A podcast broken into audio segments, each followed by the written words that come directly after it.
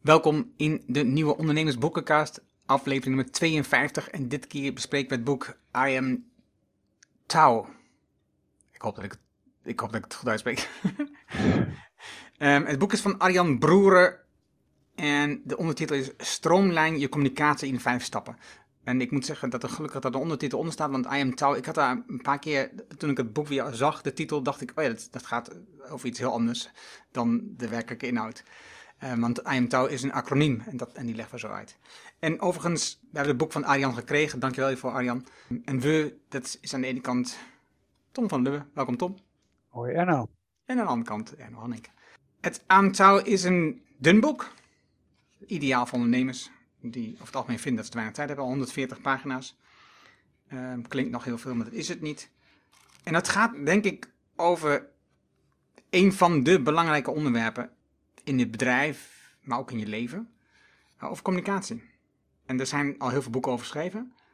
Maar dit is toch wel een fijn boekje. En ik heb niet heel veel boeken over gelezen voor duidelijkheid over communicatie. Maar het is wel een fijn boekje waarin je nou, snel tot je neemt hoe, ehm, hoe belangrijk het is dat je de communicatie goed oppakt. Ehm, dus ik, ik, ik was wel eigenlijk eh, verrast door het boekje van eh, boek, moet ik zeggen, uiteraard. Van Arjan. Wat is jouw eerste indruk?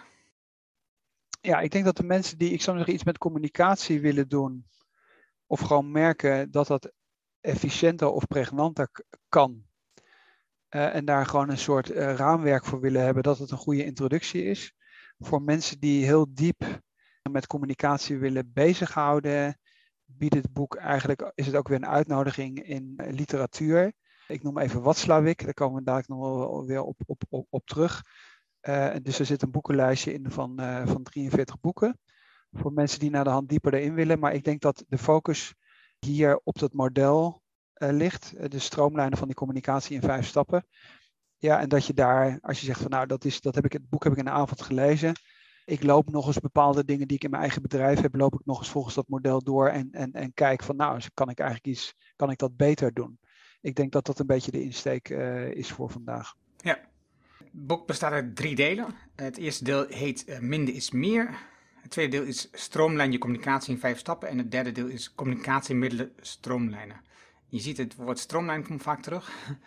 Dat is eh, niet zo heel vreemd, want Arjan is Streamline Certified bij meer effect. Dus ja, dus hij heeft wel iets met het stroomlijnen gedaan. Ehm, goed, hij is sowieso, hij zit in die wereld, hij komt uit de omgeving eh, Getting Things Done, master trainer. En een van de boeken die hij geschreven heeft is Overleef je inbox in zes minuten. Dus hij heeft ook veel met e-mail en dat zie je in, in dit boek ook weer terugkomen. Hij komt uit de GTD weer op, op het zo efficiënt mogelijk maken van je dag. En, en het is grappig genoeg, want dat is eigenlijk de tegenhanger van het boek wat we de vorige keer besproken hebben, aflevering 51. 4000 weken. Want daar gaat het juist over eh, de inzicht, ja, moet nou het leven eigenlijk wel zoveel efficiënter worden? Is dat nou, is dat nou werkelijk waardevol? En toch vond ik dat er veel elementen in zaten waarvan ik dacht, eh, dit, is eigenlijk wel slim. En dat begint al in deel 1, want deel 1 is minder is meer.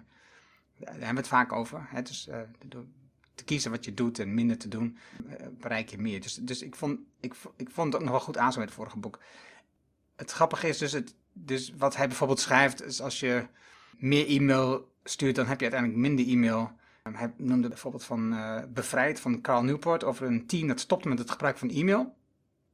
Waardoor het team ja, eigenlijk vrij was van e-mail.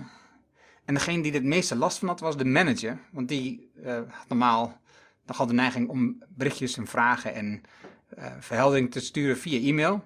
En de drempel om niet een e-mail te sturen, die, die, die was, dus- eh, die mocht een e-mail sturen, maar de drempel om dan naar die medewerker toe te stappen om diezelfde vraag te stellen aan persoon, die was net iets te groot. Waardoor dus de medewerkers veel minder afgeleid werden en veel minder tijd hoefden te besteden aan dit soort dingen die eigenlijk niet zo waardevol waren. Dus ik vond dat een heel mooi voorbeeld. En het andere wat mooi was in het stuk was ook het hoofdstuk over Kanso. Daar hebben we het ook al vaak over gehad. Uh, alleen die naam heb ik denk niet zo goed uh, onthouden dat het te weten. Maar dat, het staat voor eenvoudig of gewoon.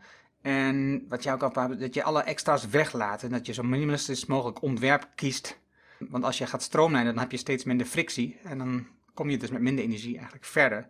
Dus dat vond ik een mooie uh, om te doen. En als laatste wat ik nog heel veel zeg was, nee, twee dingen nog. Minder is waardevol voor iedereen in je team, Uh, als je minder overleg hebt, of als je, je e-mails korter zijn, of als je presentaties duidelijker zijn.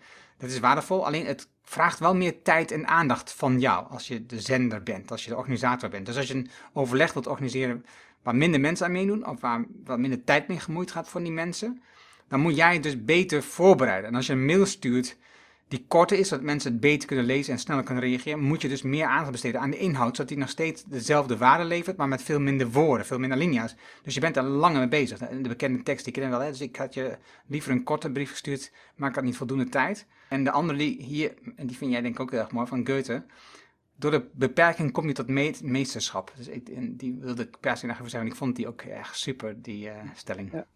Uh, wordt in de Duitse taal ook gebruikt als uh, standaard uh, dingen. Dus in, in de beschränkung zeigt sich der Meister. Dat is gewoon een gezegd. misschien daar nog even op om daarop aan te vullen. Omdat dat namelijk op bladzijde 26 genoemd wordt. Ludwig Mies van der Rohe. less is more. Voor de liefhebbers. De bedrijfsfilosofie die wij bij Visie hebben heet Less is more. En ik heb twee artikelen geschreven, die kunnen we misschien meenemen in de show notes. Eén gaat namelijk over Ludwig Mies van der Rohe en Less is more. En het voorbeeld wat hier ook genoemd wordt, noem ik ook in dat artikel. Het door hem ontworpen paviljoen van de Wereldtentoonstelling in Barcelona. En in de architectuur is het, is het zo dat het optimum is als je geen muur meer weg kan halen. En dat paviljoen in Barcelona, wat misschien wel mensen kennen, dat is het absolute voorbeeld uit de architectuur. En ik heb daar ooit een artikel over geschreven op het Corporate Rebels platform. En de vraag gesteld, hoe kan het dat in de architectuur en de kunst en literatuur eigenlijk het optimale doel is dat je niks meer kunt weglaten. En in de managementfilosofie het tegenovergestelde het geval is. Maken het zo complex mogelijk. En je, het citaat wat je soms ook wel tegenkomt is, en dat zegt hij in principe ook hier. Het is heel makkelijk dingen heel complex te maken. In organisaties overigens ook. En het is heel moeilijk en heel gecompliceerd dingen heel simpel te houden. En simpel betekent niet dat het eenvoudig is. Nee, hoe meer je het weet te reduceren tot de kern, en dat is in principe waar het eerste hoofdstuk over gaat, des te meer denkwerk eh, moet je verrichten. Wegnemen is niet makkelijk. Wegnemen is heel moeilijk. Dat is het citaat wat jij noemde van Blaise Pascal, uh, Pascal van, die, van die brief wat je veel tegenkomt. Dus het eerste gedeelte is eigenlijk een bijna, ik wil niet zeggen dat het een filosofische introductie is, maar hij maakt het heel breed. En wat de mensen misschien ook wel kennen is die Japanse opruimgoeroe Marie Kondo. Hè, je kast leegruimen en zeggen van welke trui sodemieter ik weg of ga ik weggeven of gaat in die vuilniszak voor, uh, voor de recycling. Dat is best wel lastig als je voor je klerenkast staat. Dus daar gaat dat eerste gedeelte van dat, van dat boek over. Ja, en, en wat ik al zei, het sluit dus mij ik echt wel heel erg aan bij het 4000 weken. Want het, het is filosofisch, en, en, maar het gaat ook vanuit de gedachtegang dat je uiteindelijk met minder actie meer wilt bereiken. Het uh, tweede deel, dat gaat dus over de stroomlijn van je communicatie. En hier komt dus die uh, acroniem IMTOW naar voren. Het is omschreven als idea naar objective, dus de I naar de O, idea to objective. En dan uh, is het audience, message, tools en action, oftewel het doelgroep, het bericht, de boodschap de middelen en de actie die je wilt bereiken. Dus je komt van idee naar doel via je doelgroep, boodschap, de middelen die er zijn en de actie die je wilt realiseren. Dus het is um, handig. Ik, ik, ben zelf niet zo'n heel erg um, fan van acroniemen. Uh, ik denk dat het te veel misbruikt wordt tegenwoordig, maar goed. Uh, het is wel, en dat komt in dit stuk dus terug, als je een boodschap hebt, is het wel een handig middel dat mensen het kunnen onthouden. En daar gaat het uiteindelijk om. Ja, ik denk dat het gewoon makkelijk is als we gewoon even die stappen doorlopen. Dus hij, heeft, dat, heeft dat getekend en die letters achter elkaar gezet. En dan loopt hij in principe in de. Hij loopt in dat, in dat deel 2 loopt hij die vijf stappen gewoon door. Dat doet hij deels aan de hand van, um, van, uh, van voorbeelden. Uh, dus ik denk, waarschijnlijk is het gewoon het zinvolste om daar even op in te gaan. Hoewel je ook wel mo moet zeggen, het is geen rocket science. Hè? Het is meer het is logisch dat als jij iets communiceert, dat je nadenkt, wat wil je eigenlijk communiceren en, en wat, wat is precies de doelgroep? Wat is je audience? Zijn dat, zijn dat, zijn dat je collega's of uh, zijn dat je klanten of weet ik veel wat? Dus het is, het is niet zo dat het hogere wiskunde is. Alleen het is misschien soms interessant om op basis van wat voorbeelden daar eens in te duiken en te zeggen, oh ja, Dat is wel zinvol. En wat hij bijvoorbeeld dan hier doet is, misschien om stap 1 te nemen bij ID en Objective, op bladzijde 53 zet hij aan de ene kant dan het idee neer. En dan is bijvoorbeeld de vraag, kunnen we niet meer voor onze huidige klanten betekenen dan we nu doen? En dan wordt het geconcretiseerd van idee naar doel. Want dat, dat, het, dat het niet zo vaag blijft. En dan staat er, ik wil bij alle huidige klanten een gesprek voeren over hun ambities voor het komende jaar. En op welke manieren wij hen daarbij kunnen helpen. Dat is natuurlijk veel concreter dan zouden we eigenlijk voor onze huidige klanten wat kunnen betekenen. Dus het is op dat niveau heel praktisch, is het boek op stap. Ja, helder is wat je net zei, die doelgroep dat je dat helder is, dat is ja, logisch. Wat je al zei, het is, geen rocket science, maar tegelijkertijd zie ik ook bij klanten en ondernemers dat het nog heel vaak misgaat. Hè? Dus wat hij beschrijft is ook maakt de doelgroep kleiner, zodat je beter in staat bent om ze goed aan te spreken. Omdat als je dat naar iedereen stuurt, hè, met bijvoorbeeld een nieuwsbrief, met e-mail die je rondstuurt, dan wil nogal gauw zijn dat je probeert zoveel mogelijk mensen aan te spreken en uiteindelijk bespreek je dan niemand aan. En dat is dat kleiner maken en minder mensen aanspreken met één e-mail, dat is voor de meeste mensen heel lastig om te doen. Omdat ze liever uh, proberen met hagel te schieten en zoveel mensen tegelijk bereiken. Maar het resultaat is er dan ook werkelijk na, want je raakt bijna niets. Eh, dus dat is denk ik um, een van de dingen die hierin opvalt. En het andere, en het doel. Hij noemde drie verschillende soorten doelen. Een kennisdoel is dat je doelgroep, wat wil je uiteindelijk dat ze weten? Een houdingsdoel, wat wil je dat ze uiteindelijk ervan vinden? En een gedragsdoel, wat wil je dat ze gaan doen uh, naar de hardheid? Dus dat, die zou ik nog denken, oh, dat is wel interessant als je dat zo helder opsplitst. Uh, zo had ik er zelf niet echt naar gekeken. Maar dat, is wel, dat maakt het duidelijker om na te denken over: oké, wat moet ik dan gaan zeggen dat ik wil dat werkelijk iets gaan doen? Een gedragsdoel bijvoorbeeld realiseren. Hij had het ook nog over um, twee dingen hierin: over de vloek van kennis. Als je uh, praat over uh, de boodschappen. Dus dan heb je te maken met dat jij als zender weet wat je wil vertellen. Je hebt de ervaring, de expertise, de kennis. En die vindt eigenlijk alles wat je dus vertelt heel logisch, want dat zit namelijk, uh, zit al je historie, geschiedenis, al je expertise zit erachter. Maar degene tegen wie je dat vertelt, die heeft die expertise niet. En ik weet dat wij een keer bij een, een seminar hebben gedaan, dat was met uh, Ben Tichelaar. En wij moesten dus een melodietje neurien naar degene die, die naast ons zat. En die moest dan raden wat het liedje was dat we neurieden. En, nou ja, en als je dat wil gaan doen, dan weet je, dan moet je een liedje kiezen wat heel eenvoudig is, wat iedereen kent, want anders is, ja, ga je misschien de plank misslaan. Dus dan krijg je uh, Sinterklaas Kapoentje en uh, altijd een skotjatje zieken. Dan krijg je hele bekende kleutermelodietjes. En toch raadt niemand, niemand, maar in ieder geval bijna niemand, raadt wat er geneuried wordt. Omdat wat jij als neuriende persoon, als zender in je hoofd hebt, van dit is het liedje en dat kent iedereen, dat is het melodietje, dat is heel, dat is heel simpel. Dat, wat jij dus in je hoofd hebt, dat heeft een ander niet in het hoofd. Hè? Dus, dus, en, en daar zit het denk ik in dat je als, als je als veel kennis hebt, dat, je, dat het lastig wordt om je te verplaatsen in de ander die eigenlijk al die kennis niet heeft. En wat ook nog interessant was in dat dingetje, ik wat jij ervan vond, was het triade-model. Over gedrag is motivatie keer capaciteit keer gelegenheid. Ja, ik heb, bedoel, ik heb het wel, uh, ik soms, hij komt er met getalsvoorbeelden ik heb daar soms een beetje moeite mee als men, en dan zijn we weer bij dat meten en dat multipliceren. Het is in principe wat jij natuurlijk ook net zei, als, dan natuurlijk, als het complexer wordt, hoe simpeler het is en hoe dichter je bij de mensen zit, of hoe meer het, noem maar wat hier, dan is het dan motivatie keer capaciteit keer gelegenheid. Ja, is het natuurlijk logisch dat, dat als je die allemaal probeert te maximeren, en dat is nu eenmaal als dingen heel simpel zijn, uh, dat de kans groter is dat het blijft hangen dan dat het, dat het vager en complexer of technischer en dan gaat het bijvoorbeeld over het dragen van de helm, et cetera. Dat je dan moet kijken, oké, als die mensen bijvoorbeeld die helm afzetten, dan moet je dus aan die helm werken, zodat die mensen dat ding ophouden. En de voorbeelden die in andere boeken vaak gebruikt worden, is bijvoorbeeld bij veiligheid. Dus dat je dingen die heel simpel zijn, bijvoorbeeld vliegtuig is er een heel goed voorbeeld van, dat overal staat wat je niet mag.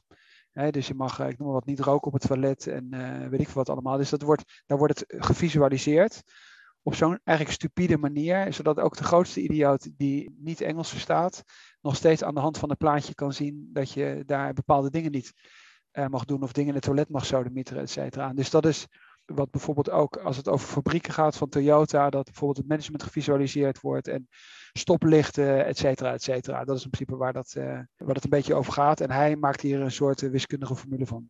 Ja. Ja, Arjan niet, dat doet eh, die bedenken van dat triade-model. Dat, of ja, hij neemt dat in principe over. Ja, ja. De, de boodschap, dat is dan het stukje.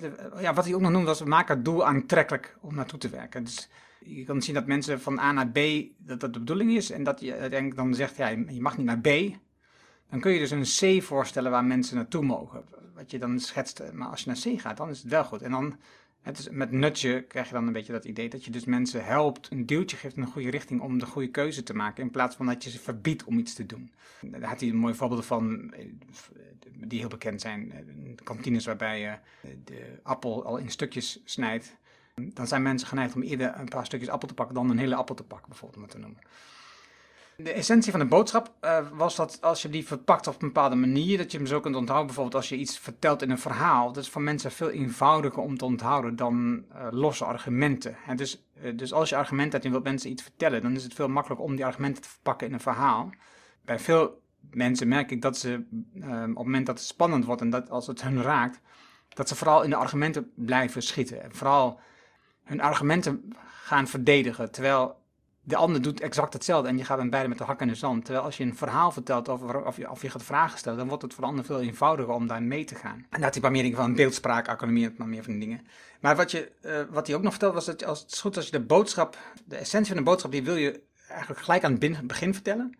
En de alinea's die erop volgen, daar um, heb je steeds minder belangrijke details. En, dan, noemt hij, refereert hij aan journalisten en redactiewerk. En dat is dus een, een journalist en die dient het artikel in dat de redactie eigenlijk eenvoudig, als ze willen, um, het artikel kunnen inkorten door de laatste alinea te verwijderen. Want dan blijft nog steeds de kern en de essentie van het artikel blijft bestaan. En dat is natuurlijk ook precies als je als lezer, wat je eigenlijk wil, is dat je als je het begint te lezen, dat je gelijk wordt geraakt en dat je niet allerlei uh, details hebt die niet zo van belang zijn. Dus dat, um, dat had ik. Wat wil jij vertellen over de tools, of wil je meer hierover vertellen? Nee, wat hij ook nog doet is, maar dat is voor de mensen dus die dus Things Done van David Allen uh, kennen. hij mixt in principe die, die dingen een beetje in het boek. Uh, maar je hebt bijvoorbeeld ook uh, formulier alsof het af is, wat, wat in Holocracy Definition of Done heet. Wat psychologisch dus blijkbaar het effect heeft dat je vanuit het doel of vanuit het afgesloten of bereikte doel denkt. dus dat wordt met een voltooid deel, wordt, wordt dat dan, ik zou zeggen, teamoverleg georganiseerd of uh, gepland, et cetera, is dan iets anders dan laten we een teamoverleg plannen. Dus dat, daar zie je ook nog de, de, de invloed van Getting Things Done en, en ook bijvoorbeeld de Holocracy, de manier waarop die meetings functioneren, dat komt dan nog weer, weer terug. En voor de rest heb ik bij die eerste stap, heb ik voor de rest niks, uh, niks aan te vullen. Ja, wat, eh, in, die, in, de, in die tools en technieken, waar, wat wel interessant is, is dat je een overzicht krijgt van de verschillende middelen die er zijn. Uh, die ken je allemaal wel, daar gaat niet om. Maar hij schetst ook uh, wat de voor- en nadelen zijn bij verschillende vormen van communicatie. Of je nou iets wil uitleggen of dat je iets wilt overtuigen. Of wat dan, dan heb je dus verschillende vormen die beter werken en andere vormen die minder goed werken. En ik denk dat dat overzicht. Uh, ik vond het overzicht best handig om te realiseren van: oh ja, verrek, dat is, als ik dit doe, dan is het toch beter om misschien naar een ander middel te stappen. En het andere wat hij ook had, en dat jij refereerde een beetje aan, is het, als je dan je uh, am touw afsluitend actie, dus voordat je de vergadering sluit of voordat je het overleg sluit, dat je een actie definieert. En uh, hij zegt een actie bevat dan een werkwoord, dus iets wat moet gebeuren, en, en een einddatum. het liefst dan in dagen, want hoe langer je dat maakt, die einddatum, des te groter is de kans dat er niets gebeurt. Dus dingen die ik nog mezelf onderstreept had. Het derde deel, dat is de communicatiemiddelen stroomlijn. En eigenlijk is dat een soort verdieping van die tools en technieken heb je dus, heeft het over dat je communicatierichtlijnen uitwerkt voor je bedrijf. Hoe je, zou, hoe je zou moeten communiceren in het bedrijf. Welke tools je wanneer gebruikt. Hoe je met elkaar communiceert. Dat je daar gewoon duidelijke afspraak over maakt. En dat is eigenlijk een heel praktisch onderdeel in het boek. Want het gaat tot en met de bestandsnamen toe. Hè? Dus dat je een voorstel geeft hoe je een bestandsnaam definieert van een document dat je opslaat op een gezamenlijke schijf, zodat iedereen snapt waar het over gaat. Dus dat is wel heel erg, heel erg praktisch. En bijvoorbeeld, hij zegt ook, je kan beter dat centraal opslaan um, en dan de link in een bestandje of in een mailtje sturen, in plaats van het bestand aan een mail. Dus het is een heel praktisch hoofdstuk. Het is filosofisch begonnen dit boek en dan uiteindelijk heel erg praktisch uh, gaat het verder. Ja hij, hij, gaat, ja, hij gaat er heel erg de diepte in. Ik moet eerlijk zeggen, het is soms zeggen, je hebt dat bijvoorbeeld in Kaizen en, Lean Management en zo heb je dat ook allemaal. Dus waar je heel, heel systematisch, procesgeoriënteerd dingen definieert. Dat heeft ook met standaardisering en normeringen en zo te maken. Dat is iets waar wij als Nederlanders altijd een beetje onrustig van worden.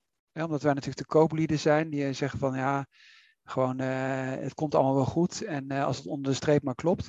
Maar de, dus wat hij in, in, dat hoofdstuk doet, is eigenlijk wat, wat mensen die een productieachtergrond hebben, uh, in fabrieken, die doen dat veel sterker, omdat je daar wel die processen moet definiëren. In de dienstverlening is dat allemaal veel minder het geval. Uh, maar als je, een, als je een chemische fabriek hebt, dan heb je voor alles een handboek. En elk proces is gedefinieerd omdat het anders een puinhoop wordt. En het vaak ook gewoon met, met, met, met risico's te maken heeft. Hè. Als, ik noem wat de machine niet goed schoongemaakt wordt en daar, daar wordt op die machine dan weer iets nieuws gedaan. Dan krijg je, kwaliteits, krijg je bijvoorbeeld kwaliteitsproblemen. Denk maar bijvoorbeeld aan de auto's die, waar elke auto inmiddels die van een band rolt weer anders is, een andere kleur heeft en andere componenten, et cetera, heeft. Dus daar luistert allemaal veel nauwer. Dus ik denk het hangt heel erg het hangt er toch wel van af welke, welke industrie dat is, omdat soms het ook een beetje contraproductief kan zijn. Dus even een heel simpel voorbeeld. Als je bijvoorbeeld bij een callcenter of bij een telefoon mensen gaat uitleggen wat het script is en wat ze precies moeten zeggen, dan kun je weer het tegenovergestelde bereiken. Dat de mensen eigenlijk niet gewoon rust nemen om de klant daadwerkelijk te helpen. En dat zie je, dat zie je bijvoorbeeld als je iets van de overheid wil en je belandt in een soort callcenter en je krijgt dan een gestandaardiseerde e-mail waar eigenlijk alles beschreven wordt en je bent eigenlijk nog steeds geen, geen millimeterwijze geworden. Dat is nou juist ook wel weer waar mensen heel erg happy van worden. Als je een callcenter opbelt en je niet het gevoel hebt als je met iemand zit te bellen, dat er een hele grote klok boven zijn hoofd hangt en daar iemand op afgerekend wordt. Ik denk, ja, met een beetje gezond verstand zijn er bepaalde dingen waar het heel goed is om dat met elkaar af te spreken. Uh, en, ik, en ik denk ook, bijvoorbeeld, hij noemt het bijvoorbeeld hier als meetings niet op, het, op hetzelfde moment beginnen, dat, dat bijvoorbeeld mensen dan het, het spreekrecht ontzegd wordt. Dan denk ik van, nou ja, misschien dat je ook gewoon met elkaar moet, daarover moet spreken en elkaar moet uitleggen hoe dat bij iemand anders aankomt. Dat je zegt van, als jij altijd te laat bent, dan voel ik me eigenlijk niet geaccepteerd op hetzelfde niveau. Ik voel me niet gerespecteerd, want het is alsof jouw tijd belangrijker is dan mijn tijd. En ik denk dat je daarmee ook nog een heel eind komt. Dus, maar we zijn allemaal intelligent genoeg om daar zelf op te reflecteren. Dus ik denk dat het een typisch boekje is waar mensen gewoon dat moeten uitpakken. Waarvan ze denken, oh, interessant. Uh, en dat ga, ik, dat ga ik eens testen, of dat ga ik eens ter, ter discussie stellen, of dat ga ik een keer op de agenda zetten. En de dingen waar je dan minder mee hebt, die pak je gewoon niet. Hè? Pak gewoon waar je, waar je mee aan de slag wil. Ja. Ja, in het stukje bijvoorbeeld, hij heeft dus eh, naast die communicatie richtlijn de stroomlijnen, heeft hij ook e-mail-stroomlijnen. Logisch, Bokje heeft hij ook geschreven al. Grappiger was nog de ja-nee-e-mails, waarbij je als ontvanger heel eenvoudig met ja of nee kunt beantwoorden. Maar dan moet je dus als zender ervoor zorgen dat je verhaal natuurlijk uitstekend heel goed begrepen wordt. Dat, dat is natuurlijk het meest lastige erin. En hij heeft ook vergaderingen stroomlijnen. En wat daar wel grappig in was, dat hij een hele rits vragen had um, opgenomen in het boek. Om je vergadering te verbeteren. Wat je kunt doen. Het is, dat daar kun je gewoon doorheen lopen. Eenvoudige vragen. Is dit werkelijk nodig? Wie moet er werkelijk zijn? En allemaal simpele vragen. Maar het helpt je wel om de vergaderingen gewoon eh, ja, zinvoller te maken in je bedrijf. Als je al van het woord vergadering houdt. Maar dat, maar dat e-mailvoorbeeld wat jij net noemde, waar je alleen met ja en nee beantwoordt, dat is zo'n typisch voorbeeld waarvan we eigenlijk weten dat als je bijvoorbeeld voor iemand iets gedaan hebt, voor een collega, en je krijgt alleen maar ja of nee, dan is dat gewoon, ik wil niet zeggen onbeschoft, maar juist als dat per e-mail is, dat is een medium wat, ja, waar, waar ik me dan echt afvraag, als je eronder schrijft bijvoorbeeld, beste Erno, dankjewel, of het gaat tien keer heen en weer, dan is het misschien iets anders. Dan is nou juist die ene zin, die misschien net even de jeu en de, en, en de plezier en het respect voor de ander demonstreert, dat is nou juist waar het zo vaak aan ontbreekt. Ik denk eerlijk gezegd dat dat, dat uiteindelijk, en dan ben je toch weer bij het uitzoomen en bij efficiëntie, et cetera, ik heb ook wel eens mensen gehoord die hadden op een gegeven moment voor de belangrijkste antwoorden, hadden ze A, B, C en D hadden ze met het secretariaat afgesproken.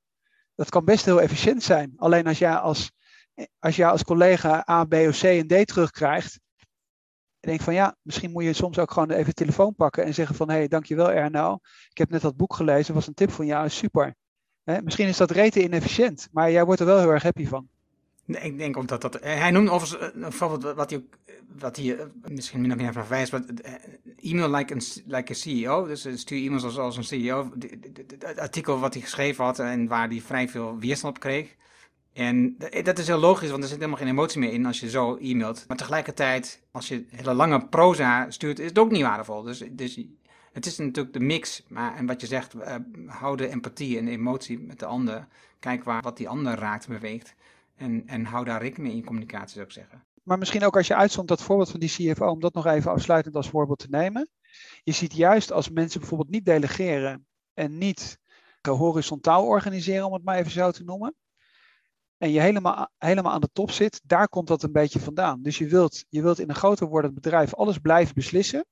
Je wilt dat alles op jouw bordje wordt gelegd en dan ga je een ja en nee zeggen, omdat je geen tijd hebt. Dat zijn ook mensen die de hele dag van de ene naar de andere vergadering gaan en eigenlijk helemaal geen tijd hebben om fatsoenlijk even te vragen, Erne, hoe gaat het met jou en heb je er tijd voor, et cetera. Wat wij altijd voor of na een podcast met elkaar kunnen doen, omdat we voldoende tijd voor dat soort dingen hebben. Dat is denk ik voor het samenwerken en voor de tevredenheid. En uiteindelijk ook, als je zegt van nou, wat is nou eigenlijk effectief? Dan is menselijk gedrag, waar mensen dat gevoel hebben dat jij tijd voor mensen hebt. Dat is bij een dokter net zo. Als jij het gevoel hebt dat de wachtkamer vol zit en eh, eh, die, die arts alleen maar zegt van wanneer, wanneer kun je weer ophoepelen, dat voelt niet prettig. En dat noemde ik ook met dat callcenter. Dus ik ben er eerder een voorstander van als we het even over CEO hebben of over leidinggevend. Probeer liever zoveel mogelijk je mensen te motiveren zelfverantwoordelijk zelf beslissingen te nemen en dan het werk te verdelen, zodat jij in een groter wordende organisatie als ondernemer nog steeds de rust uitstraalt en met iedereen een praatje kunt houden. En dat is denk ik effectiever dan proberen heel efficiënt te zijn. Ik, ik ben het 100% met je eens. Dus ik denk dat het de taak is van de ondernemer om ervoor te zorgen dat je de organisatie zo inricht dat mensen zelf besluiten kunnen nemen en daarmee verder kunnen. En zonder dat ze elke keer bij jou moeten zijn. En dat jij daardoor de ruimte hebt voor de grote dingen. En de ruimte hebt om een praatje te maken, om gewoon um, aandacht aan te besteden. Ik, ik moest denken aan een gesprek wat ik van week hoorde met Brené Brown over empathie, over dat je transparant bent en emotie toont. En heeft ze, dat is natuurlijk haar onderwerp, daar heeft ze heel veel onderzoek naar gedaan. Hè? En uh, schaamte. En het, en het grappige is dus dat er dan mensen na haar presentatie uh, naar haar toe komen, uh, Amerikaans uiteraard. En dan, dan vraagt zo'n CEO, als ik dan drie keer op een dag huil, is, is dat dan voldoende? dus die zoeken dat dan toch ergens in een soort regel om vastleggen waarbij duidelijk wordt. Maar, het gaat helemaal niet om het huilen. Het gaat gewoon om het feit dat je het op jouw manier doet en dat je de transparantie en dat je, dat je, nou, dat je empathie toont en, en gewoon meeleeft met mensen. En dat is ja, voor die mensen misschien super ingewikkeld of zo, weet ik veel. Waar ik aan moest denken was uh, Getting Things Done, de conferentie van David Allen in Amsterdam. Nou ben ik, ik zou maar zeggen, ik vind het interessant om hè, ook over efficiëntie na te denken en beginnen vergaderingen op de juiste tijd. Lockersy is daar heel erg strikt in. Dan mag je niet om elkaar heen praten. Rolverdeling, dat heeft hij bijvoorbeeld ook een stukje over in het boek Efficiënt vergaderen. Dus dat is, dat is echt goed om daar, om daar naar te kijken. Zijn dat, zijn dat efficiënte vergaderingen? Wat me overigens net te binnen schiet, is dat er net een module deze week gepost werd van Corporate Rebels over efficiënt vergaderen. Waar visie samen met buurtzorg een voorbeeld is en mensen die module kunnen volgen. Maar dat heeft heel erg te maken met wat hier in het boek ook beschreven wordt. Alleen bij die conferentie van David Allen, dat schoot mij te binnen, we kwamen er mensen op het podium die Getting Things Done in hun privéhuishouden met hun eigen kinderen hadden geïmplementeerd. En daar dacht ik van jongens, nu wordt het gewoon te veel. Omdat het hele gevoel van empathie in het bedrijf is het rust uitstralen, maar je zit toch ook niet als je met je kinderen zit, dan ga je niet met allerlei lijsten en extra sheets en doelbereik en weet ik veel wat allemaal werken. En dingen in de vorm van uh, definition of done uh, definiëren, et cetera. Maar er stond, dus een moeder stond echt een voordracht te houden hoe ze haar hele huis, huishouden volgens het David Allen Getting Things Done principe had geoptimeerd. Ik moest ook denken aan een ander voorbeeld. Iemand die um, was ook met efficiëntie bezig en die, had stond voor de, voor de koop van een boekje. Ik weet niet, ik zeg maar 60 kinderverhalen van een minuut. Ik weet niet wat het aantal was, maar het ging over dat het gaat over een minuut. Dus een kinderverhaal in een minuut. Hij was echt van plan dat boekje te kopen uh, om uh, verhaaltjes voor te lezen voor de kinderen. Totdat hij tot de inzicht kwam, wacht even, is nu de tijd die ik heb met mijn kind om een verhaal te lezen, is dat geminimaliseerd tot een minuut? Kan ik niet meer tijd nemen dan een minuut om een verhaal voor te lezen voor mijn kind? Dat is toch, dat, kan niet Dus hij heeft het boek niet gekocht. En zich gerealiseerd dat dat wel een soort stap was van, oh ja, ik moet even een stap terugzetten om uh, uit te zoomen, want dit is niet de weg die we opgaan. Het lijkt daar een beetje op. Nou ja, dit was hem. Het boek I Am Tau van Arjan Broeren. Wat wel zeggen, interessant, leuk. Pak de dingen eruit die je voor jezelf wilt toepassen en sla de dingen over waarvan je zegt, nou, op dit moment heb ik daar niets aan. Communicatie is een belangrijk ding voor mensen om, dat, om daar mee aan slag te gaan in het bedrijf. Ik denk dat veel langs elkaar heen wordt gecommuniceerd, overigens ook in relaties. Dus het is logisch om bewust naar te kijken en aan te besteden. Bij deze, dankjewel voor het luisteren uh, naar deze aflevering weer van de Online Boekencast. Dankjewel Tom. Dankjewel Erna.